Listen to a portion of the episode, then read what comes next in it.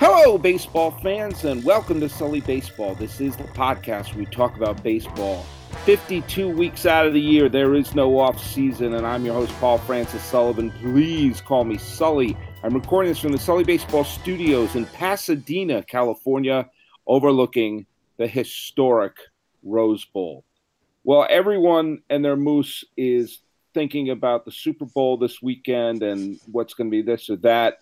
Um, and everyone assumes I'm a diehard Patriot fan because I'm a Red Sox fan and a Celtic fan. Um, I, I'm I think I'll watch the game. I, I don't really care. I don't really care. Uh, at this point, this stuns my Red Sox fan friends. I'm fine if the Eagles win because, as I've said before, I would trade every single Tom Brady Super Bowl right now for JD Drew to get a double in the eighth inning of Game Seven of the 2008 American League Championship Series. Wouldn't twice. Done. Patriots are Super Bowlless, but JD Drew hit one in the gap in that game. So this is the level of fan I am in football. I'm going to be during the Super Bowl. I'm probably be thinking about the Washington Nationals and what they need to be doing in the upcoming season. And it's interesting that I say that because today is today is a, uh, is a very special Sully Baseball podcast. It's a crossover. You know when you crossover like Supergirl showed up on the Flash on an episode I saw recently. That was and then the Flash showed up on Supergirl. That was pretty cool. And today we're doing a podcast crossover. Um, I, I, am a recent uh, disciple or recent convert for a podcast called Resting Pitch Face, which is available on you know Apple Podcast and all the all the places you listen to this shit. And I was I found that you know one of the the hosts was following me, so I said I'll check it out, and it immediately was a podcast I started listening to the back episodes. If you like this podcast, you will like Resting Pitch Face. It's just that simple because it's exactly the kind of baseball podcast that I like listening to. They're diehard fans who know what they're talking about, but every once in a while we'll talk about really weird stuff and then get back to the basics. and it I'm listening to it and they're breaking down the Nats, they're breaking down this, they're breaking down that, and suddenly they're talking about what kind of insect Ichiro Suzuki should be named after or something. I'm not 100% sure he was named after a beetle or he was named after a wasp or something is going on, and then right back to the stuff. And that's kind of what I do here. So I reached out and said, hey, let's have a resting pitch face slash Sully baseball podcast here on Super Bowl weekend, and that's exactly what I'm doing. So, folks, uh, I, I you you probably heard them already giggling in the background there. Uh, me just, or if not giggling, they're just blurting out a, a, a guffaw like right there. Um, I'm going to welcome Kay, Sid, and Laura, the stars of Resting Pitch Face. Welcome to the Sully Baseball Podcast. Thank you. Sorry Hi. about the, the peanut gallery snickering there. Hey, it's fine uh, by me. It's, I don't often have an audience. It's always fun to hear yourself described by somebody else, especially when you're not quite sure what he's going to say. But that was pretty accurate, and we'll we'll definitely agree with that assessment. Um, it was a wasp that was named after Ichiro. Oh, okay. Yeah, I'm sorry. Mm-hmm. sorry, I forgot the, the details of what insect Ichiro was was named after. But yeah, um, yeah, well, for those for those of you who didn't catch that episode, why don't we just start right there? Why the hell is someone naming a wasp after Ichiro? Um, well, you want to go ahead, Kay? No, you go ahead. It was you. You brought it to us. You brought it to us. Um, so yeah, this was this is interesting. It got a I think a pretty quick write up in Deadspin. Um, there was a basically an entomologist um, who I'm trying to remember his name off the top of my head. It was Jose Fernandez Triana, um, who uh, is a big baseball fan and a big fan of, of newly discovered wasp species, uh, and found a wasp in Lake uh, Okeechobee, I want to say, uh, in Florida, and decided, hey, if I get to name name this wasp, I'm going to name it after uh, Ichiro. Um, and his argument was that even though Ichiro is, is obviously currently not signed, uh, he was last a Marlin. So there we go. Um, Wow. Also, why not? You know, Yeah. I, yeah, I'll take why not. I'll take why not as the answer there. yeah. Um, I have to say this is probably the best things that, that's happened to the Marlins in the offseason. Ooh. Yeah. yeah. Not I would say, did, did, did they trade the wasp for two larvae or something like that? You know, Don't give them any ideas. Yeah, I think we could probably, if we aim it right, I don't know, trade two actual wasp larvae for JT Realmuto. Yeah, but they'll have to pick up the they'll have to pick up the cost of whatever cocoon they have during the metamorphosis stage. So I'd also think, given that it's DC, we'd probably have to trade them stink bugs, not wasps. you know, Yeah. see, We You have a gotta lot know of your- those. you got to know your system. You got to know your system well. Uh, Yeah. That's uh, the it, bringing up the Marlins. Um, it's one of the reasons why I, I did a podcast about a few weeks ago where I talked about the Indians and the Nationals, which were oddly the two teams I picked to go to the World Series at the beginning of the playoffs last year. And uh, boy, that that that didn't work out. And don't go to Vegas when I make a pick. Um, but I also I do what's called the suffering index, where I try to create a mathematical formula, try to determine which fan bases are suffering the most, uh, based upon lack of championships, uh, Mhm. deciding games lost, deciding games won, years since the pennant, years since the previous World Championship, etc. And when you take the entire, not just the Nationals, but the entire Washington baseball history going back to the Senators, uh, the two most suffering fan bases are Washington and Cleveland. And those are the two teams going into this upcoming year that I think have the easiest path to the division title. You know, Yes, there's but gonna be- someone actually wrote a musical mm-hmm. about a Senators fan selling his soul to the devil mm-hmm. for a pennant. Not even a World Series, a pennant. And mind you, Washington hasn't won since that musical either, and that came out in the fifties. yeah. So clearly, three, We need to three revisit that franchises ago. Clearly he didn't offer a good enough soul. yeah, we need to revisit that. But um oh, I lost what I was gonna say. I was going to say, how far are we going to get into this podcast before Lara starts singing "You Gotta Have Heart"? Mm-mm. Hey, I promised this was one of the this was one of the requirements of the podcast crossover agreement. I did promise not to sing. And I will Alright. hold up my end of that bargain. We had that we had that notarized. It's a legal document I have that said, "You, Laura, you will not start singing from damn Yankees here." And so, um, yeah. It's very You know, I- for She me. can always sing on ours. And if you ever come to ours, you can you can feel free to sing as well. oh, I'd, I'd be thrilled to. I'll be thrilled to. I dated a musical theater major in college, and that was kind of a scared straight program for me in musicals. It was kind of, you know, I, I, I have post traumatic stress syndrome when I start hearing the opening notes of Pippin, you know, so it's kind of. Uh, That's not just you. That's Pippin.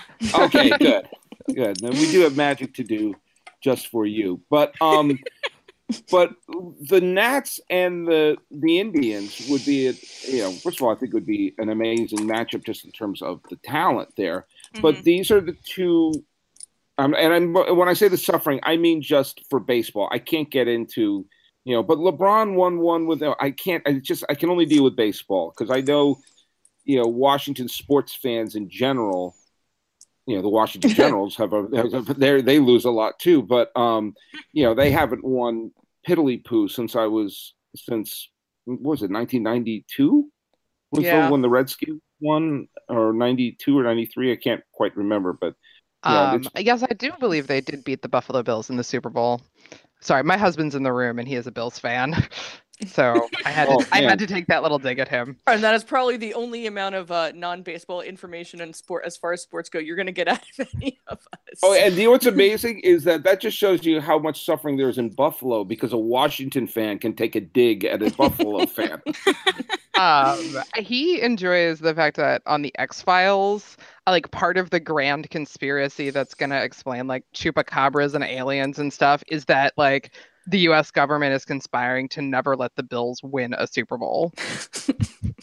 That's as good an explanation as I've ever heard. Yeah. So I yeah, at that point I have to say, you know, we can we I think Washington fans might have tinged a little in conspiracy theory with our our wonderful exit from the NLDS this year, but like I feel the Bills have a real case. Well, let me just bring this. have oh, I'm sorry. Go, go, go, go. I feel we have a pretty real case as well. I don't know much about the Bills, but there's there's weird baseball and there's weird baseball. Yeah. Well, yeah, and and I'm I'm going to get into that. One of the reasons why that's so high, the Nat, the suffering index is so high for the Nats is not. I mean, I'm, I'm not telling you anything you don't know. I mean, as, I was a Red Sox fan. I, I saw this with my team until they started winning. You know that it's not that they lose; they lose in a way that just make you go, they make you smash your head against the dresser. Yeah. and um and and the thing that I find interesting is that Washington fans don't quite have the reputation yet for long suffering the way that Cub fans, the way that we Red Sox fans did, you know, the way Cleveland fans did, the way the Buffalo fans did. But when you look at the actual body of work uh, in all sports, it's it's been pretty rough. I mean, I'd say the perception is that it, everything that happened for all the previous teams, nobody sort of takes that into account. They just look and say, "Oh, the Nats are 12 years old, so they don't under they can't possibly understand real suffering." Um, because then, as far as time goes, the Nats themselves don't have the same pedigree. If you're just talking the Nats, that said, the point you brought up of the way we've been suffering, I feel like get should be weighted heavily more heavily than the amount of time we've been suffering. Yeah. Uh, maybe that's just me my own suffering speaking, but Well, the I mean- the thing, the only time in history Washington D.C. had a team win a postseason series was the 1924 World Series, Mhm.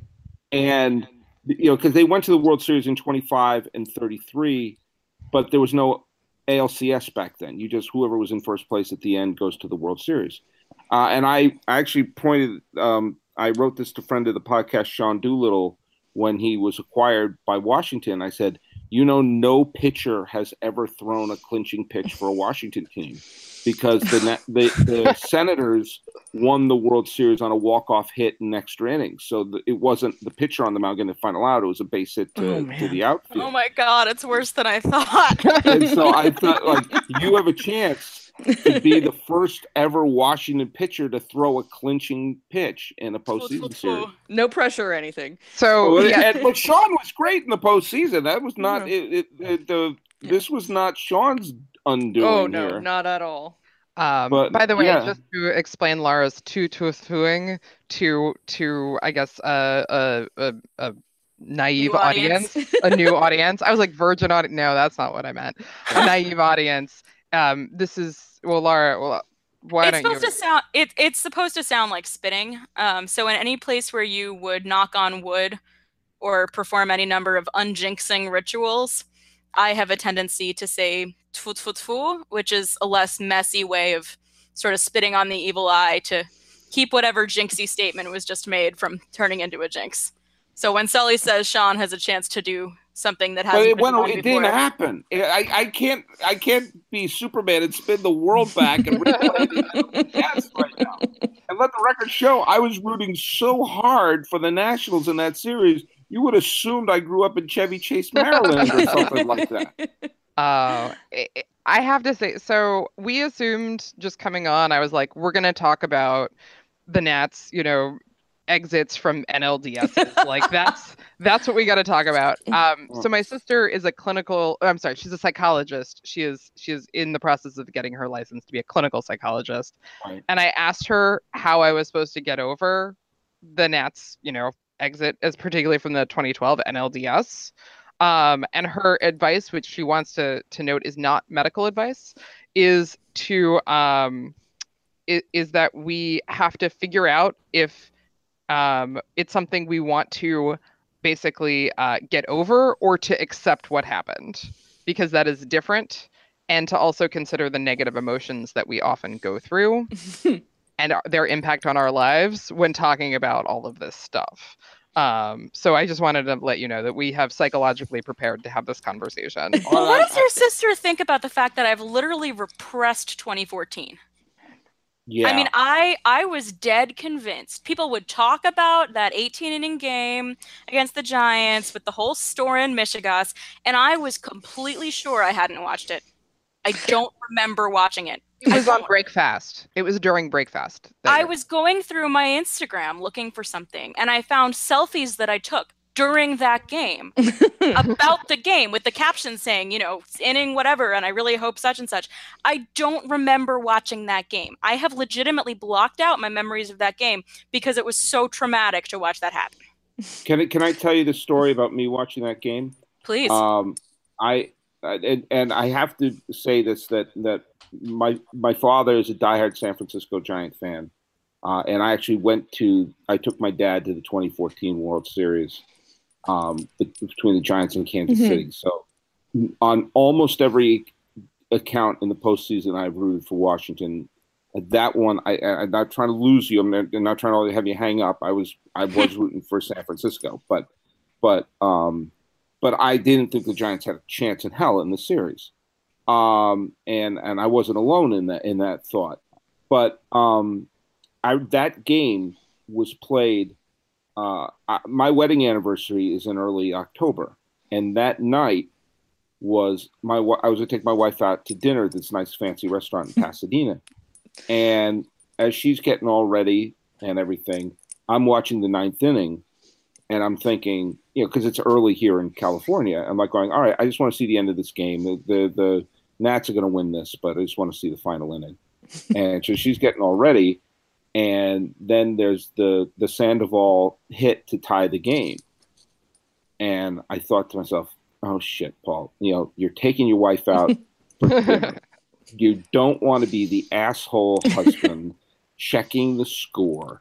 So I, I, I, we went, I turned my phone off. We had a lovely dinner. It was a nice time, just the two of us, and the candlelit dinner at this place in, in you know, not far from our home, but you know, it was just a nice night. You know, just kind of when you've already had ten anniversaries, you know, you, st- you know, they get to be like, okay, we're just gonna have a nice dinner and everything like that, you know, and so I was like, okay. Then we get back in the car and we head back and we come home, take my shoes off. I just want to see what, what happened. And I turn the game on and it's still on. and the score hadn't. Yeah. it was still one to one. Yeah. I'm thinking, what the heck? Is that, I'm thinking, are they replaying it? And I look at it, it was like the 17th inning. And I thought, mm-hmm. this is great. I get to take my wife out, be the nice romantic husband, and I did. And I, they, it's like they played two games. It's like we'll play another game, and so I, I saw the Sandoval double and the Brandon Belt homer, and took my wife out for our anniversary dinner, and you know I did, and I didn't have to sit and watch the the 17 or, or the the eight innings where nothing happened. well, So- Sully, I really hope it was worth it. to you. well, you know, Uh, interestingly, I was actually just talking about this game today, um, not not anticipating actually discussing it uh, to on this podcast, but um, I had a re- revelation while I was while I was talking about it, and now as we're re- recapping it again. For years, I wanted us to move on from having the Stephen Strasburg shutdown conversation, like Yep. both like locally and nationally. And Yep. it does seem like we finally stopped having that conversation but we've moved on to an equally painful conversation. Where were you during the 18 innings?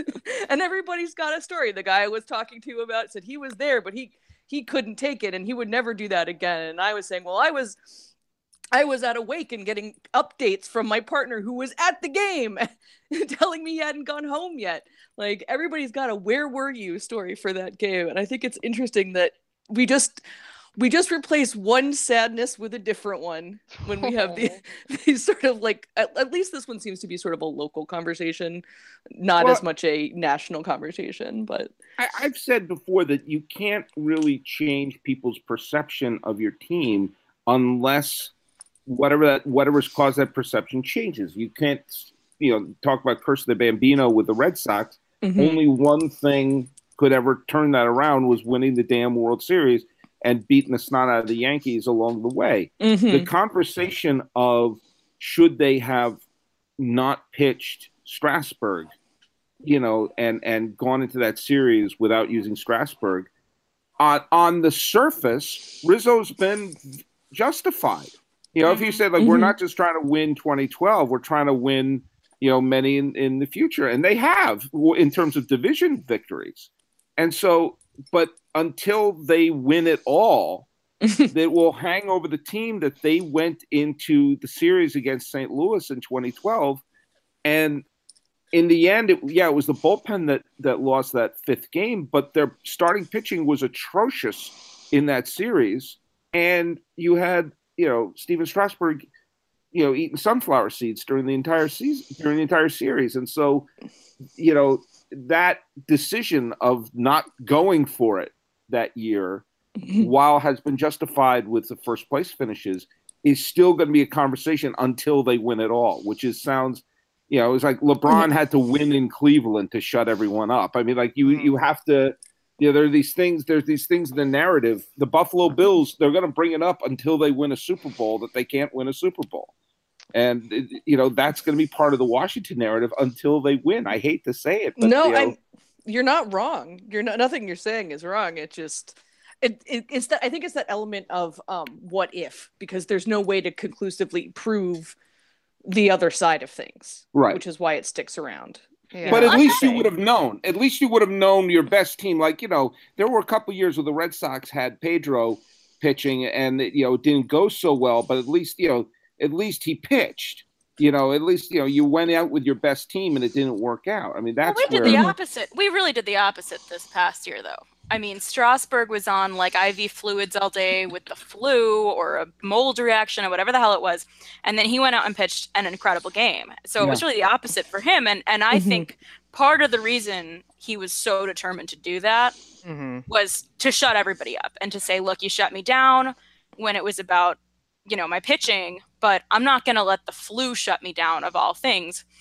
And then, Yeah. and you guys know how much this pains me to say, they went for it with Scherzer out of the bullpen. I mean, Yeah. nobody can say they didn't go for that. Yeah, Yeah. Yeah, and nobody think- could have predicted. Sorry, go ahead, Sid. Well, I was just gonna say, like, you know, from a perspective, so yes, would I have liked us to have closed out Game Five of the NLDS in 2012, and like I could have closure in my life, and I don't have that. But like, it has paid dividends in that Stras, who is a delicate as a dragonfly's wing in many cases, like he, he one he signed with us longer term, which none of us Mm-hmm. kind of expected. Two, it has given us more better baseball for a longer period. Yeah. And we and when he signed with, with us, it's oh, we think he can last for X amount of time. And had they not shut him down because of because of Tommy John, you know, had had claimed him Mhm. earlier, I, you know, I don't know. That's that's the other side of the what if. And I think that like because Kay's like, yeah, we, we can't predict. We can't say what would happen. I can't say what would happen if they had pitched him and then he had, uh, not to pick on anyone, like done a Tim Lincecum and just fell fallen off. Or worse, a Matt Harvey. Oh, was yeah. Yeah. Matt Harvey. yeah, my Yeah. Heart- yeah. no, I I, mean Yeah. that's right. that's what I mean by the what if. It's both sides of these equations. That that's why we can't stop talking about it because well, uh, either yeah. way, you've got a what if that you can never answer. and that's why I brought up the fact that he was he's been logically he's been vindicated. You know Mhm. that decision has been he didn't blow his arm out like you know uh like you know Matt Harvey and everything like that.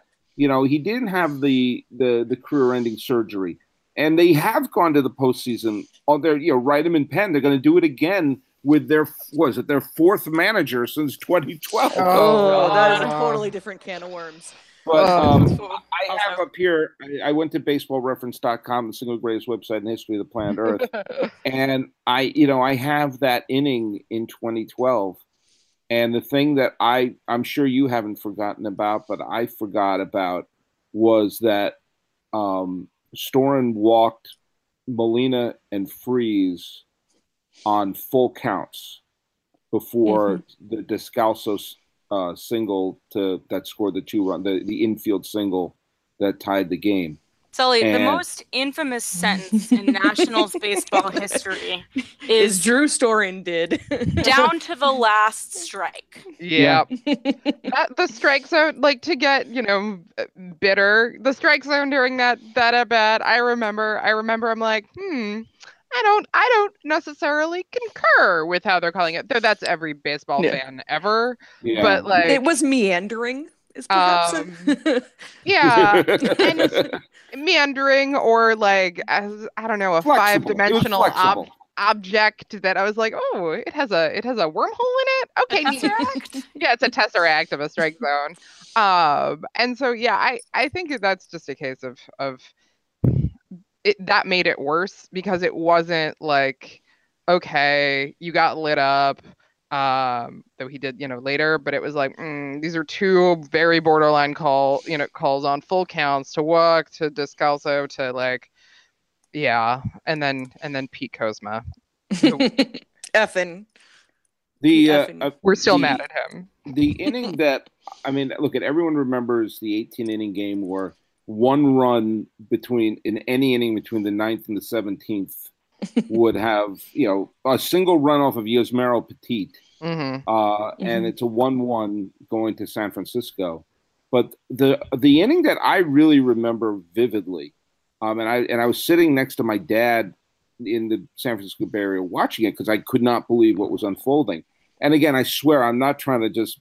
This is not like, you know, trying to. This is not a Clockwork Orange torturing you all. This is just. Not Uh, we torture ourselves plenty. true. but the uh, the inning in the the game four, where Williams pitched um, Thornton and Barrett, but didn't bring in Soriano until it was too late.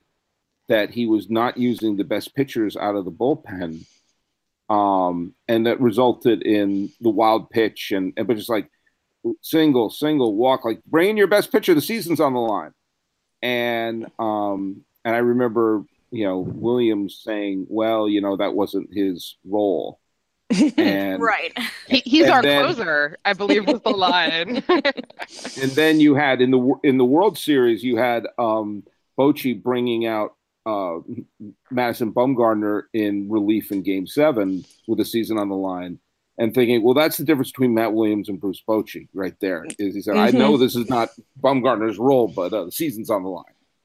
Um, yeah, we but, were they, not. bit, they, but it bit you in the butt this year because you brought in Max Scherzer with a season on the line. It didn't work Yeah. then either. So it's Right. sort of, That's why it goes it always goes both ways when you're Uh, a Washington sports fan. Yeah, and we were not exactly big fans of Matt Williams as anything, but specifically bullpen management. Um, and that sort of, you know, eh, I think we've always wanted to have a balance between pitch the best pitcher available in the situation where it's appropriate and dudes do need to know when they're going to be up and what in what context they're going to pitch in. And it is a delicate balance that is Yes. hard to find. Yeah, that like having a seven eight nine, you know, seven eight nine rolls makes sense because these are people, but also, yeah, send out the best. I mean, it does. Like they they need to know. Like no, like, I know, I know. I know. um, you know, after escaping our bullpen, both I think Storen and and to a lesser extent Clippard have been like, yeah, we just didn't know. Like we just literally would not know what was going on or what we were supposed to Mhm. do. Um, And even And- Tanner has said that about his time when he was when he was pitching out of the bullpen. Tanner Roark. Yeah. So yeah. Which I mean, speaking of speaking of missed opportunities on people who had been pitching well, I will take to the grave the fact that Tanner Roark should have been pitching in this year's NLDS, and he did not. Um, and I don't know where I wanted him. I think I could go in circles deciding which game and whether in, you know, as a starter or as a reliever. But I frankly, I know he was shakier earlier in the season, but he'd gotten it together, and I think it was frankly a crime that we went the whole NLDS and we did not see Tanner Roark. Yeah.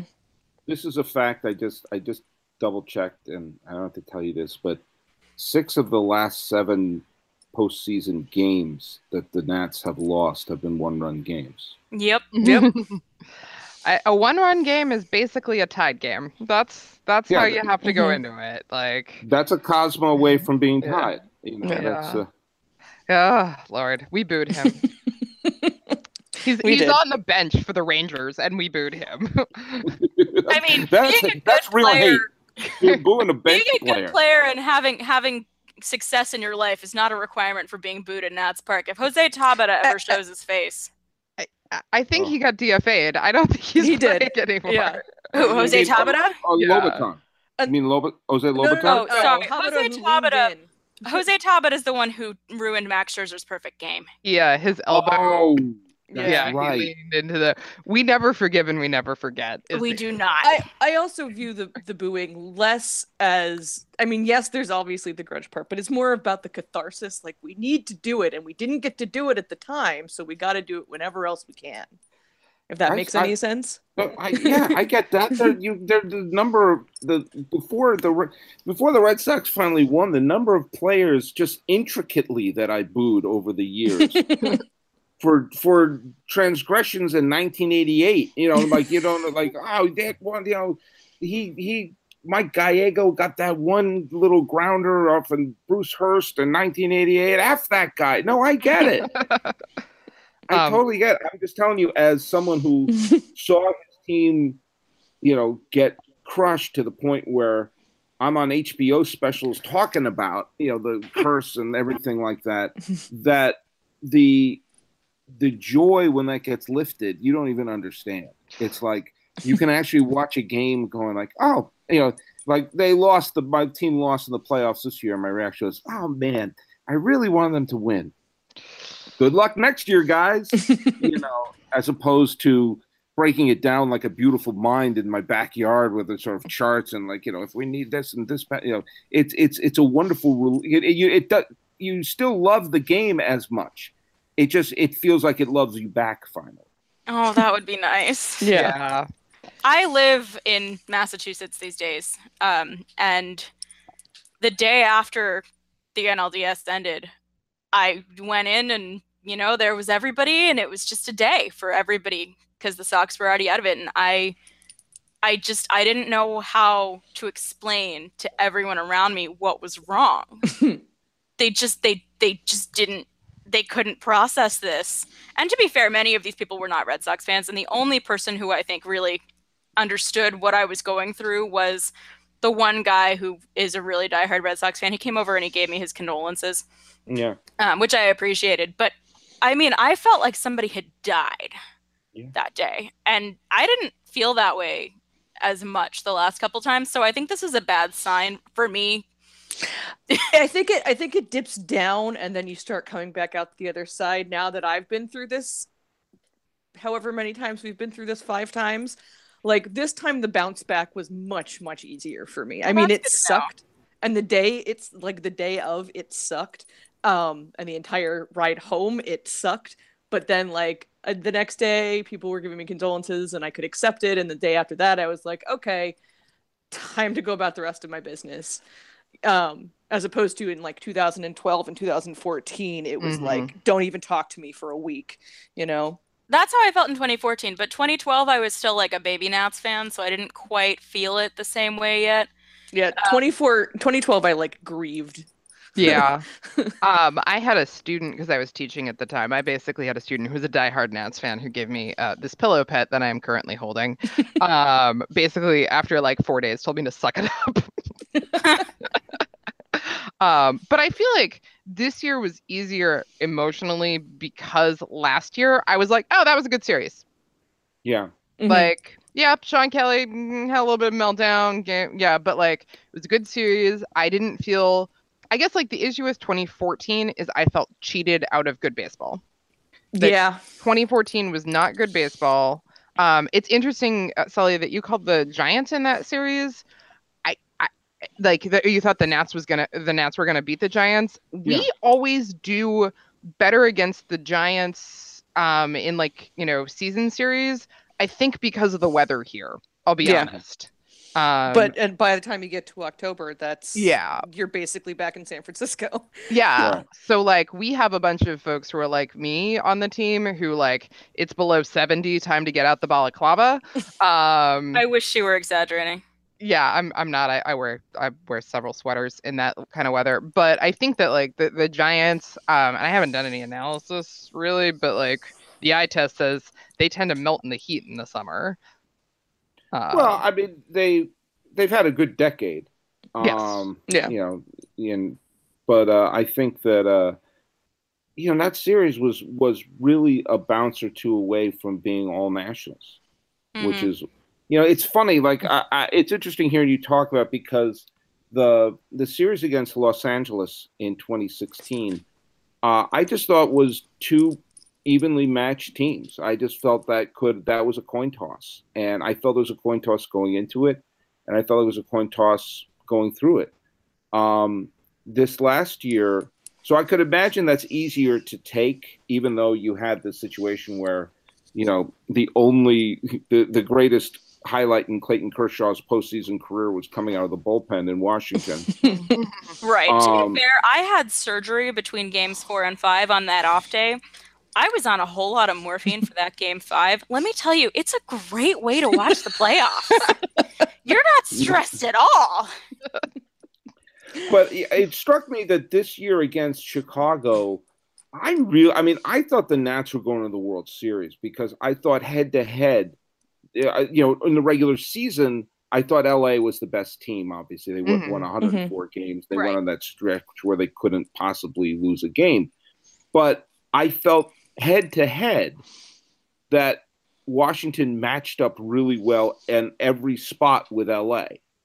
And when it, it was, I know the networks were happier that it was LA versus the Cubs, Mhm. but the, the Dodgers kind of smacked the Cubs around, especially in the Yeah. clinching game. Was a Oh, you know, incredible. I mean, look at I was here in LA. I was rooting for the Dodgers. Full full disclosure, I would have rooting for the Nats because I, I want to see Sean get a ring, but um, I was watching it at the place here, and you know the place here was going crazy, but you know in Chicago it was it was a morgue, and it was and it was a blowout too. And the Kiki Hernandez had the Mhm. three homers, and I wonder how that felt for you guys, looking at that, going, man, we would have at least put up a fight. Well, I think that like for the Cubs this year and the Dodgers, honestly, last year, like I agree, we were totally evenly matched last year, and like it was a coin toss, and that's why, or you know, in, in 2016, why I wasn't like mad about it. Yeah. But like they dragged into into the NLCS, and the Cubs dragged. I'm like Washington, like we'll lose, but you'll regret it. Like Yeah, I told, my Spirit. I told my Dodger fan friends they were welcome. You know, Yeah. definitely Well- had something to do with that.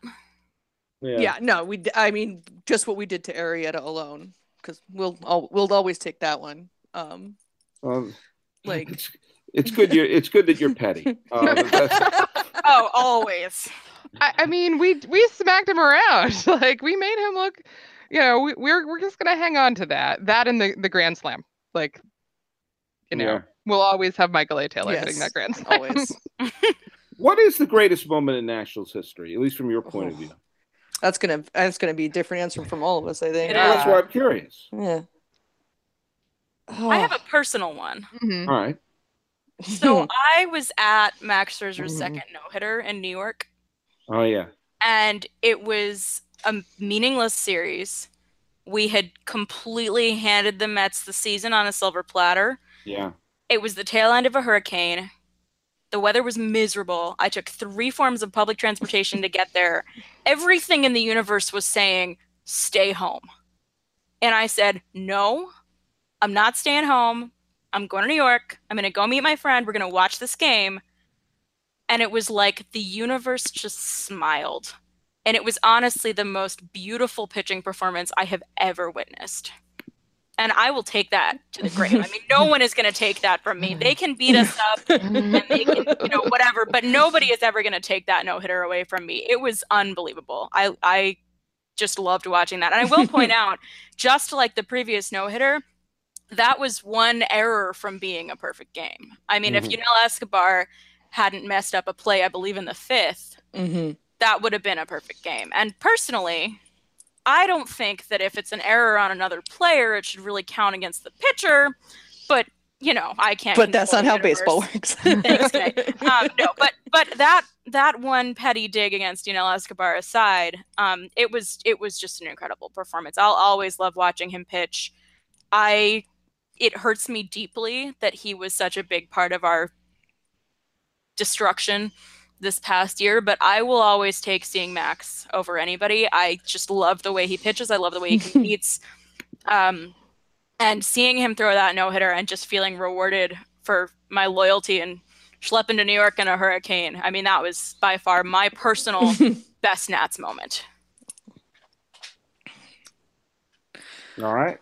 So new? Anybody else? okay, go ahead. I mean, I'm, I I'm got- still thinking. I've got a couple like moderate ones. I'm not sure if I would necessarily put any of them as like the greatest of all time.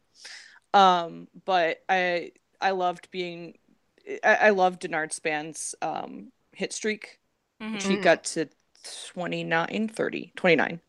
And when he and that same season breaking the hits record for the club, which that was a nice little that was a nice little treat. Um I liked that we had a 10 game win streak. It'd be really awesome if we had a, a longer than 10 game win streak, but 10 games is nothing to sneeze at and it was really fun while it was happening, especially because it happened in the most national ways the nationals way possible in that there were like several uh uh uh extra inning walk off situations in that 10 games. Um, so that was really fun. It seems kind of hokey to say it, but it also does so feels like again doing do, the Nationals doing things the Nationals way.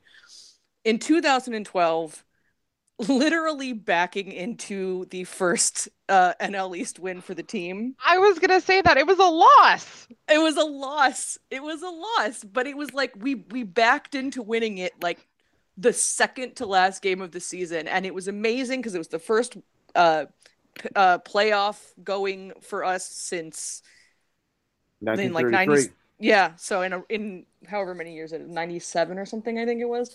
Um so it was like obviously an amazing moment for the team and then that it happened that we like we lost our way into it.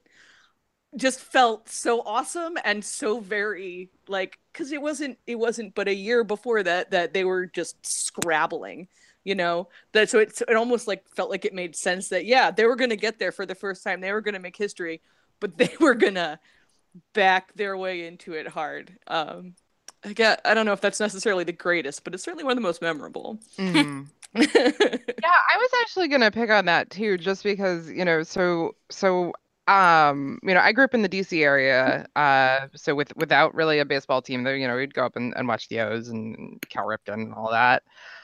But like I I went to school in Pittsburgh, um, when the Pirates were, you know, fantastic. It was mid the losingest season, um, you know, the losingest season streaks um, while I was up there, and then came back uh, to DC right when the Nats moved back. Um, and they, I, I, I mean, I, I- I don't know how to express how bad they were. um, like, like we all knew that Houston was deliberately tanking.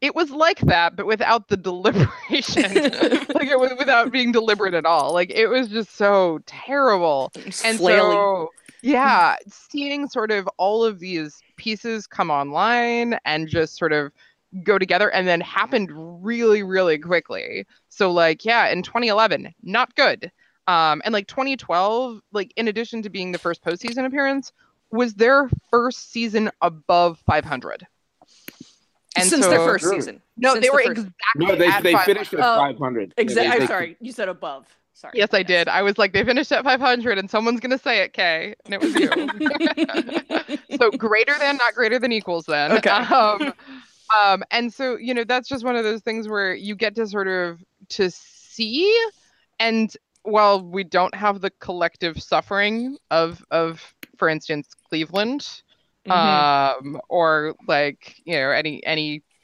Some other other teams city, up you until know. recently, yeah. yeah or like the astros prior to, to this year um like we don't have that but like all of our collective suffering was compressed but like it was pretty bad um like I we still were hold my breath when I see two outfielders within 10 feet of each other. I just expect them to run into each other. It's going to take a long time before I stop expecting that to happen. i mean yeah it's just you know we remember when like okay it was alfonso soriano and other people on the team and Yeah. ryan zimmerman and other people Mhm. um Hey, or like on the flip side, I paid $6 for my first Nats game. At at our no, it was at Nats Park. Yeah. It was at Nats Park. It was Yeah. not. I wasn't there um, until they'd moved, but you really could not beat that ticket price. No. Um, no, RFK, you got about six dollars worth of baseball for because you were always sitting behind a pillar. I, Um, so have you ever been? Were you ever at old R like uh, well old? It's still there, but RFK for a baseball. I never game? went. No, no. Um, yeah. Do not recommend. Yeah. Zero of ten. So you know how there's some really terrible sightlines at Fenway, but you forgive them because it's Fenway, and also because you know where to sit. You don't sit at them. Yeah, yeah. I- I Imagine did- those sightlines with none of the charm and no better alternatives. Perfect. Perfect. Um, and everything kind of troublingly shakes if the five people in the stadium like stand up At the same time, yeah. at the same time. yeah, it was it was a great experience. Um, so yeah, I would say like just just getting to watch them get this much better that we're you know in 2018 complaining that we haven't won an NLDS like We've Yeah. come a long way. Yeah. So tell I me now- reserve the right to complain. Yeah, feel please feel it's completely crazy. Um, thoughts on Dave Martinez? Now that we've gone through, you guys have gone through Davey Johnson, Matt Williams, and Dusty Baker. Um, and I man, one of the reasons I'll just say this, one of the reasons I was rooting hard for the Nationals, besides Sean Doolittle, I wanted to see Dusty Baker win a World Series as a Oh. manager. And and if for no other reason that he's a lifer, he won a ring as a player, but to win a ring as a as a manager would suddenly make people look at the pennant he won in San Francisco, the postseason appearances in Chicago and Cincinnati, and winning the World Series in Washington.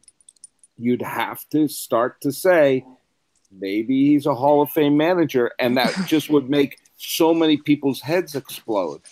Because I, as someone who, uh, my father, as I said, my father's a San Francisco fan, and the Giants had tremendous success under Dusty Baker when he was a manager there.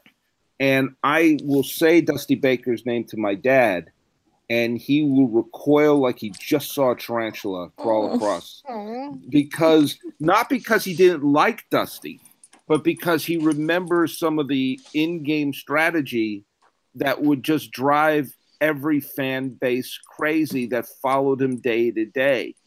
Uh, you know, I know Cub fans and Red fans have the same reaction, which is like, yes, you have great success, but you have to deal with those innings. We're going like, what's he doing? What's he doing? Oh, in, de- in defense in, uh, of Dusty, I know we have had him for a much shorter. We had him for a much shorter time than some of the other clubs that have. Um, we we never felt like, or at least for me to speak for all three of us anyway, w- we never quite felt the same way about like his individual decisions in terms of he obviously made the wrong one, and he, if he had just made this other one, it would have absolutely worked. Um, it's e- it's hard to say because we have a smaller sample size, but and certainly I would say a lot of the fat the the Nats fan base would disagree with us on that. But that. compared but- to Matt Williams, Yeah, Oh my Matt yeah, for starters, compared to Matt Williams, but also it just seemed like it it felt like by the time he got here, or at least from my perspective, it felt like by the time he got here, people were so used to assuming that he was going to make bad decisions that they were evaluating his decisions on that scale as opposed to just actually looking at the decisions he, that he was making. It Yeah. was like they looked at it and saying, "Oh, well, it's a Dusty Baker decision." You mm-hmm. know, how That's bad fair. is it going to be? It's hard to. I mean, it, this is obviously a complete perception thing. So it, I could be, I could be wrong on on my analysis of his decisions, and I'm sure there there are definitely some that I disagree with, but there are going to be some that you're going to disagree with, regardless of the, who the manager is. So yeah, Well, no, it's tough to be worse than Matt Williams, though. I mean, Matt Yeah. Williams was. I mean, I wasn't even following it day to day, and that, that was just grotesque. Sally, I didn't learn the infield fly rule until 2012, and I still could have managed that team better than Matt Williams. um, what was it during the wild card game? Yeah, Yeah, that's when during everybody the- got a. Uh, Yeah, everyone Yeah, learned at that game. Yeah, I was like, yeah, so after after they make a call, you have to throw trash on the field. That's required actually as part of the infield fly rule. Um, uh, yeah, I, I think that like the quote from Dusty, and I'm gonna mangle the quote, is like they've called you know him a lot of things. They call him a players manager. You know, they call him like a really nice guy, but they don't call him smart. Mhm. Um, and we've talked about that there's clearly like there's very clearly a racial element to it. Like Mhm. we got Dusty Baker at probably less money than they would pay a white manager of the same experience and, and sort of pedigree as he is. Um, we got Dave Martinez. Honestly, we're underpaying for him too. Mm-hmm. Yeah. Yeah. Given that But- he's been with the Cubs for blah years as a bench coach. We're just getting we're basically getting first time manager discount. Yeah. And that's all it is. Um, but yeah, we're getting first time manager discount, and and maybe it's also that uh, you know, I I, don't know. I I they also did pay cut rate for Matt Williams, though they got it. I mean, he's a Mhm. six dollar ticket to RFK Stadium as a person. um, so, but I think that there's like we wanted Dusty to win a ring, obviously, but I think a lot of the the sort of I agree with Kay. The the expectation that he was going to make bad, ill thought, non analytical decisions were sort of in a cloud around him when when you actually listen to what he was saying on a day to day it was we have numbers guys who I listen to but I'm not going to tell you like this number exactly but clearly like I understand why they're telling me the things they're telling me Right. which i- if he weren't Dusty Baker, probably people would be like, "Oh, he's really smart. He listens to his analytics guys." Which is Well, I what they said about Davey Johnson. And he they managed in a lot of similar ways. Yeah. But nobody recoils from Davey Johnson. And to answer your original question about about Dave Martinez, I no, I didn't mean that as a criticism. God knows I'm here for defensive Dusty for for hours. But um, I think it's hard to have much of an opinion on Dave Martinez because there's just so little to evaluate him on in terms of manager. You know, he's got Yeah. some amazing experience. Clearly, he's had the opportunity to learn a ton about how to manage a winning team in the playoffs. Um, I think there's a lot to recommend him. Much has been made of the fact that he's bilingual um, and that always being you know a really good thing for relationships with the players Mm-hmm. but it's just really hard to say this is what i think he's going to be good at or this is what i think he's not because of him being a new manager i'm very optimistic about him. I feel a little bit bad for the guy frankly. I think he's being put in a pretty impossible situation where the Yeah. message they've sent at this point is either you win us a ring or you're gone. And here's this new guy who's coming in who's never managed before. He doesn't know the team particularly well. He's got this whole toxic cloud hanging over him about NLDS game 5 Mhm. and it's like what are you going to do with that? On the other hand he's got a pretty amazing team. But still having that kind of a you know here's your 1st Mhm. team either win a ring or leave that's not a great position to put a guy in no, but I will but- say, I'll, I'll say that he's kind of in a similar situation, Alex uh, Cora's with my Mhm. beloved Red Sox. Mhm. That he's someone who we've been hearing for so long that this guy is again a great baseball mind, great baseball, you know, like is a great like managerial prospect. Mhm. and to finally say here not only you, we're going to give you the usually a, a manager like that would get like a rebuilding padres team you know and it's like Yeah. oh well yeah well he didn't win with the padres well yeah because he had a double a team Mm-hmm. you know and now he's saying here we, you know you here you get the car keys here's bryce harper here's max scherzer here's daniel murphy go uh, and I, and i think and and i think the same thing in boston that you have it's interesting that they're handing a young manager who people have been saying forever is going to be a really good manager, and you're handing him a good team. And I think that that's going to be very intriguing to see. All right, let's see what they. You know, obviously they're going to make some some mistakes, but um, you know, they're they're also uh, there's the Tom Kellys of the world who won a World Series in their first full season. So you know, you you never know.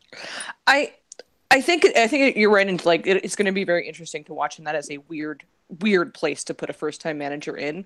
And I think it's like maybe maybe it's a little bit like both way more pressure and also maybe making it a little bit easier in terms of like so not to keep belaboring the Matt Williams point. Matt Williams came in and won his first year with us just just to the playoffs, I know. But mainly because he didn't really know what he was doing, so he just got out of his own way and let the players do what they did well, Mhm. right? So in that sense, being handed the keys to the Ferrari of of the current Red Sox or the Nationals or whatever, you know, if you don't necessarily know what you're doing, that you have a certain element of like, well, the players may basically know what they're doing. So if I just kind of let them do themselves for a little while, that's going to cover cover up a lot of my sins. but then it gets problematic when you come into situations where you can't like maybe it's the year after where you can't let them sort of you can't just wind them up and send them out like you you haven't learned the skills to actually manage them and so when you get in a jam the next year you have no way to get out of it if that makes any sense Yeah. Now, to be fair, and I can't believe I'm saying this, to be fair to Matt Williams, I don't know what it would take to manage Jonathan Papelbon. Cattle Yeah. prod. Uh, paying attention when he's choking Bryce Yeah. Harper. Oh, my God. God. By the way, that that's an example of like I'm glad that I got world champion all star Jonathan Papelbon, and the Phillies and the Phillies got the "We'll pay for you to stink" Jonathan Papelbon, and the Nationals got the uh no the lunatic Jonathan Papelbon, the, the Right. ineffective lunatic. I mean, I see Papelbon jerseys around these days because, for you know, decent reasons, there are people in Boston who still like him. Yeah. And it just boggles my mind that he was ever a player that you would want because Yeah. he was so far removed from that by the time we had him. It was amazing. yeah Well, he was on the mound when they won the World Series. You know, he was Yeah. pitched, he ju- it was the shot was him jumping up in the air and into Varitek's arms. Yeah. I know, I know. cringe at that picture. there's li- just- yeah Yeah, I'm I'm thinking that's not going to be a huge issue with the bullpen again. Like I'm trying to think like do we expect Joe Blanton to suddenly grow an ego and choke someone? Do we still have Which Joe one Blanton? is- wait Joe do you mean grow Blanton. personality yeah. Joe Is Blanton. he Uh, one of the white guys with the thick neck? Yeah, he's, yes. he's a thick neck white guy.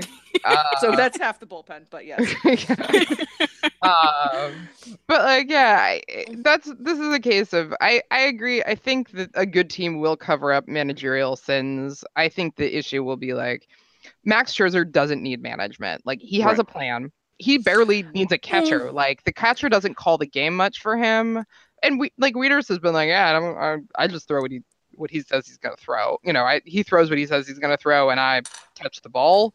Um but like we have had is- you know issues like everyone else with having a fourth and fifth starter. Um Mhm. where you can't just say let let the ferrari be the ferrari. You know Mhm. sometimes it's let whatever the car equivalent of aj cole is. Um like a 97 civic no no Maybe a PT Cruiser. okay but like Oh.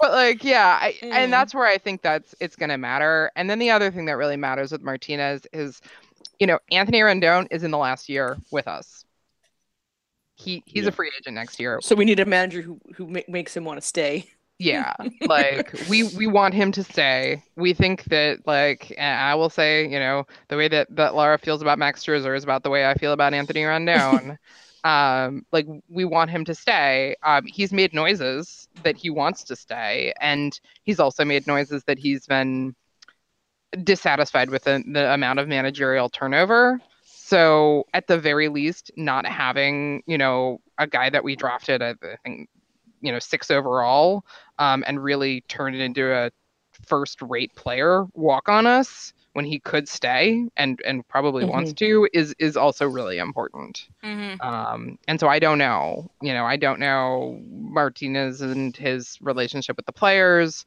you know, uh, but I do know that that this is a pretty crucial year. Um, that we have a couple of people who who could walk, and we would Mhm. prefer if they didn't. Well, Bryce, obviously. Um, always the elephant in the room in that sense. yeah Yeah. But Um, I don't think just- anybody, for, for all that much has been made of it, I don't think anybody really knows what Bryce Harper wants except for Bryce Harper. i don't think bryce harper knows what bryce harper wants well, um, it, it's got, this is going to be a really interesting, you know, elephant in the room for free agency. People talk about no one signing any free agents right now. Is it because, you know, you know, we've seen so many long-term deals with players who've already had their 30th birthday backfire. You know, it's like it's not collusion. It's people saying we don't want to be the next one paying for John for uh, uh, Pablo Sandoval. mhm. You know, and so yeah, I mean, you know, I'm sure they'll say I'll give you a three-year deal, but I'm going to give you a six-year deal. You're over 30.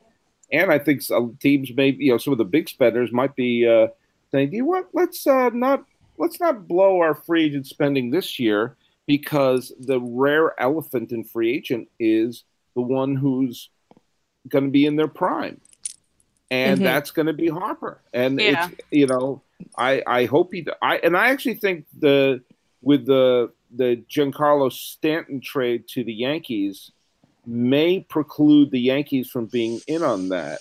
Um, I- L- L.A., the Dodgers, uh, the Dodgers, the uh, Cubs, you know, and the Phillies, I think, are going to be kind of waiting in the the weeds for him.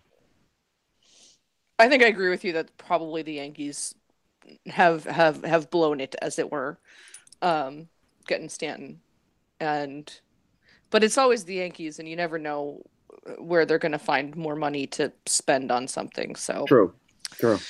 you know, I, I mean, wouldn't have nec- this isn't like even Yankees couch money. This is like four hundred million dollar money. oh no, I I understand that. They have but big the couches. Yankees. They have big couches. A lot of money. gets true.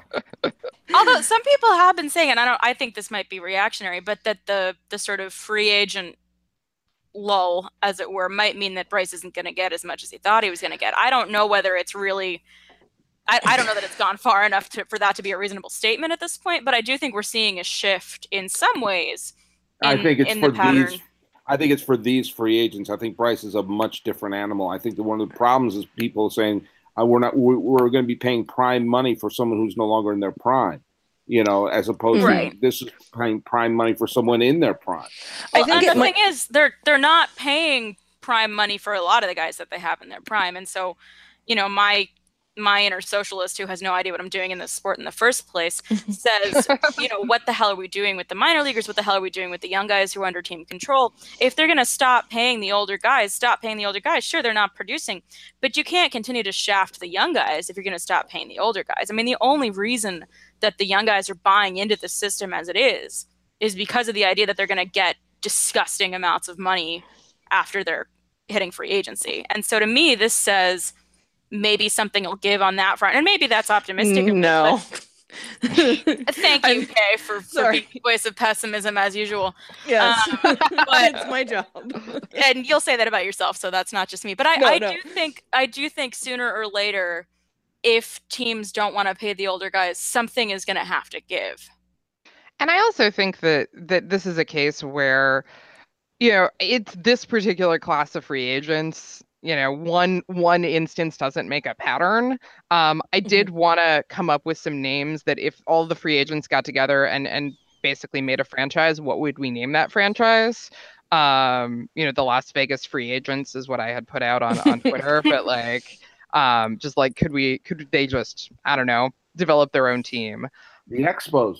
Yeah, the Expos. Yeah. There we go. Um, About time But- for an expansion. Yeah, I think I think the other issue I'm having is obviously production goes down once guys hit 30.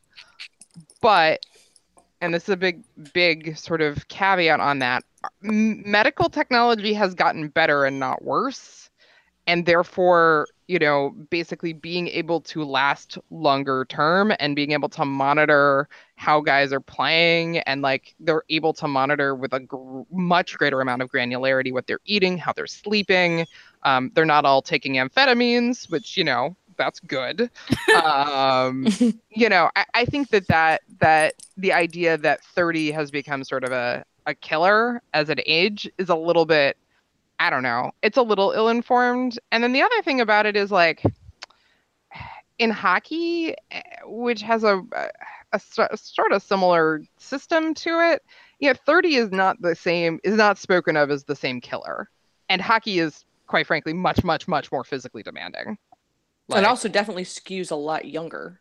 um, yeah, goalies tend to hit their prime in their mid to late 20s, and most other guys, it's really like 27 through 32, 33. hmm Um, but it's not like, oh, he's over 30, you know. But I mean, 33, what I would consider 33 young for the baseball. Well, not young for the baseball world, maybe middle aged for the baseball For a world. pitcher?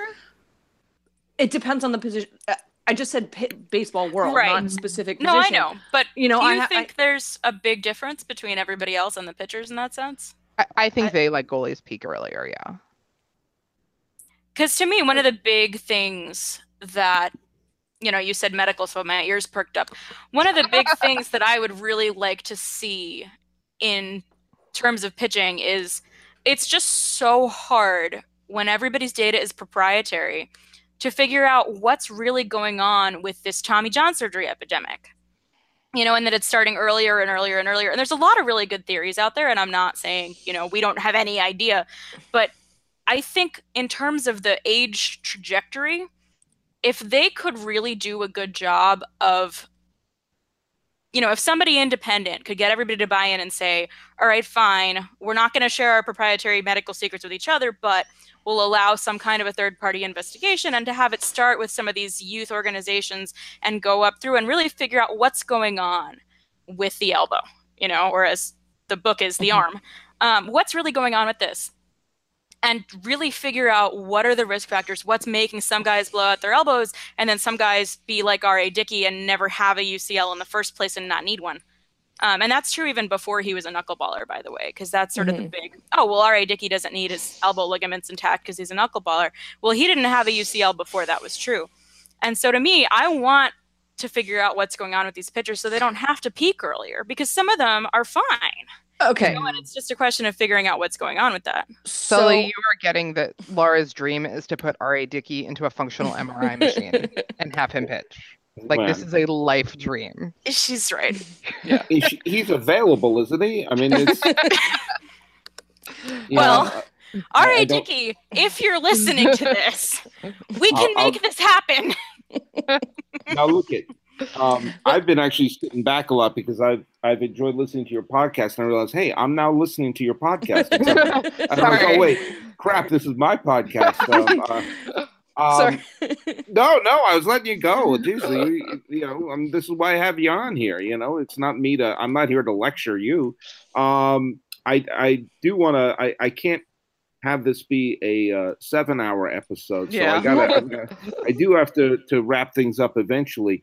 Um, if those of you who, uh, first of all, if you've been enjoying this episode of the Sully Baseball Podcast, uh, subscribe to uh, Resting Pitch Face on Apple Podcasts, or wherever you get your podcast, because it'll be eerily similar to this episode. um, but uh, I have to ask you this um, because if you listen to your podcast, you have a uh, I'm not going to call it unhealthy obsession, but a, a curious obsession with uh, a man who got a World Series ring this year with the Houston Astros.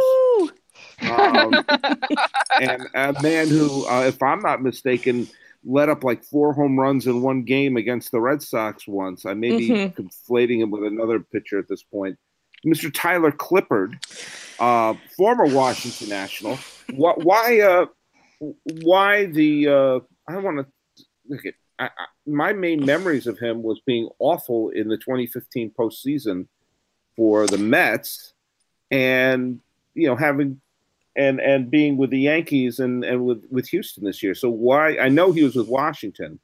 What is the love for Tyler Clippard? Uh, okay, okay. do you want to get that one? I guess I will take that one. As I'd say, although we all love him, I'd say arguably, uh, I am the the biggest fan. Uh, I think it's because you're missing those nationals years. Um, he was with us for five years, and those were the best, easily the best five years of his entire career. He was um, absolutely, completely, 100% consistent and reliable out of the bullpen. And my perspective on that is that's almost unheard of. Even the best bullpen, even the best relievers struggle with consistency. They'll have an amazing yeah. season where they cannot possibly give up a hit. And then the next season they're like, "Uh, am I throwing with my wrong hand? How do fingers work?" Like they you know, they just like they can't they can't keep it together. He kept it together. You, he was so consistent at times that you could almost predict exactly how an inning was going to go with him. And yeah, he might give you a little bit of a nervous moment in every other inning or so but you knew that moment was coming and you knew he would you trusted that he was going to get you out of it. And so to have that guy coming out in your in your eighth inning guy as your eighth inning guy and occasionally as your closer there's a real sense of like safety and security in that that like no surprises solid consistent. He was never going to be uh mariano rivera you know what i mean? He was mm-hmm. never going to be craig kimbrel but he all you always knew what you were going to get and in a field that varies that wildly is just absurd. I have to- some of his numbers up. He made the All Star team twice with Mhm. Washington in 2011, 2014. In 2011, he made the All Star team where he wasn't the closer, but he is he struck out 104 batters in 88 in the third innings, walking only 26. His ERA was 1.83 in 72 appearances. Um, and yeah, and like, and then he wound up again in a similar role where he was the, in, made the All Star team in 2014. Again, 82 strikeouts in 70 and third innings, only 23 walks, very low ERA. Um, and I just double checked. Uh, he pitched in three games in the postseason, but one of the games was not game four. And so it was, it was, I remember it was Clippard and Soriano did not come in Mhm. when the game was on the line because that's not their roles. Right. Um, and Williams made sure they were rested and ready for spring training the next year. Um, yeah, and he actually he went to Oakland and Mhm. replaced uh, an injured Sean Doolittle Yeah. in 2015 before coming to the Mets and for returning to the Yankees and the White Sox and then And finished. there's Diamondbacks were in there too. Oh yeah, yeah, Arizona for about an hour and a half, and then Yeah. he wound up finishing last year. He was not on the postseason roster, but he finished the season as a member of the Mhm. Astros and won a Yes. ring. Well, and actually, if you've, I don't know if you've ever heard the whole song that our jingle comes from. Um, uh, I'm not sure if I is, is there like multiple verses or Mhm. there are. Laura- so that Laura- was me. Um, so so Kay is is certainly the most long term committed Tyler Clippard fan, but I will say he was my first bobblehead. Um, Is that like your first love? or something? um, he was my first bobblehead, and um, he and Drew Storen were were well known to be really good friends. Um, and so I had a, a really close friend who's still in DC, um, who I talk a lot about. Actually, she's one of the other voices on the. She is the other voice on the jingle. Is Grace. Um, and when Clippard and Storen were separated, when Clippard was traded. Grace and I kind of projected ourselves a little bit because I had just moved out of DC, and I hope she'll forgive me for saying this. Um, but this is definitely part of my my ongoing love for Tyler Clippard is like, you know, they were such good friends and they were going to be on different teams, and I had just moved away, and there was a lot of this sort of sort of silly feelingsy aspect to it where, um, you know, we projected ourselves a little bit, and so the jingle is actually a, a parody that I wrote. Um, with all due apologies to Bowling for Soup, um, and their song "Come Back to Texas." Um, and if you listen to the whole thing, not just the part that's in the jingle, it's actually "Please Come Back, Tyler." That's the that's the ending credits. That that yeah, mainly. so, yeah. yeah. So the the jingle actually is is more than just us, you know, making fun of the DH. Um, but it was really my personal ode to Tyler Clippard, um, who was, as I said, my first bobblehead. So it it runs deep, Sully. It really runs deep. there you go. Yeah, There the you go. 2012 bullpen was le- like, what is that? We heard a That- little kid at the game call them legendary. Legendary. um Uh, I, I- I think I think another aspect of it on the like less like rational side and the emotional side of this is like 2012 was sort of like the year where everything came together mhm. and that was the year we had the best bullpen and that bullpen was Drew Storen, Tyler Clippard and um, Craig Stammen with various other moving parts all of which were varying degrees of awesome and it was like such a hu- like that was like formative almost for us in a way Mhm. that as that sort of started to erode it was like who who are you holding on to the longest who's got the most emotional pull as they as the pieces fall apart um and i somehow we all kind of picked picked on tyler clippard it was the go. goggles. the goggles Oh man, yeah, exactly. well, look at this has been this has been what I hoped it would be, which was you know the crossover. Like we said, let's. uh I've loved listening and catching up on your podcast, and I said, why don't we try to replicate that here? And uh, uh, and hopefully, uh, some of the people who listen to us can listen to the who float down the River Sully and have been since 2012. Uh, would would love to also uh, you know be part of the the Tyler Clippard Appreciation Society as and you know listen to Resting Pitch Face. So Sully, I'm- it's funny you say that. Our group text is titled "The Sad Tyler Clippard Fan Club." yeah, well, I, I had I couldn't have you on here and not bring up Tyler Clippard because oh. that's the proverbial elephant in the room. Well, look at um, Kay, Laura, Sid. Um, I'm gonna post. Uh, you know, where where can people find you? Like on on Twitter or or Tumblr or wherever. Um, well, we've got our Twitter, which is, which is resting, resting pitch face uh, with no G. We have a website, restingpitchface.com. That's probably your best bet for everything. Um, mm-hmm. Um, so those would be the two links I would, I, I, guess I would say. Resting Pitch Face on Twitter with no G, restingpitchface.com. All right. All right. Um, and if you want to know if uh, Trea Turner would win a foot race with an ostrich, uh, that's what you, that's the that's your go-to place to to learn such important facts like that you could share with your coworkers at the water cooler and uh, really impress them with your knowledge. Well, hey, look at. Uh, I hope you had fun being here. I, I, know my listeners have enjoyed it. I know I've enjoyed listening to this. So, Kay, Sid, Laura, uh, thanks for being part of the Sully Baseball podcast. And uh, hopefully uh, we can get back together during the season and yeah. maybe have a Red Sox Washington World Series. That would be fun. Dream. Yeah. Definitely the dream. Uh, and we're going to be playing the Red Sox this season, so that'd be rough for regardless. you, Laura, because you, you you then you'd start to see where the casual Red Sox fans are hiding. So anyway, yeah, I would I would have to hide a little bit if that happened, but it'd be fun.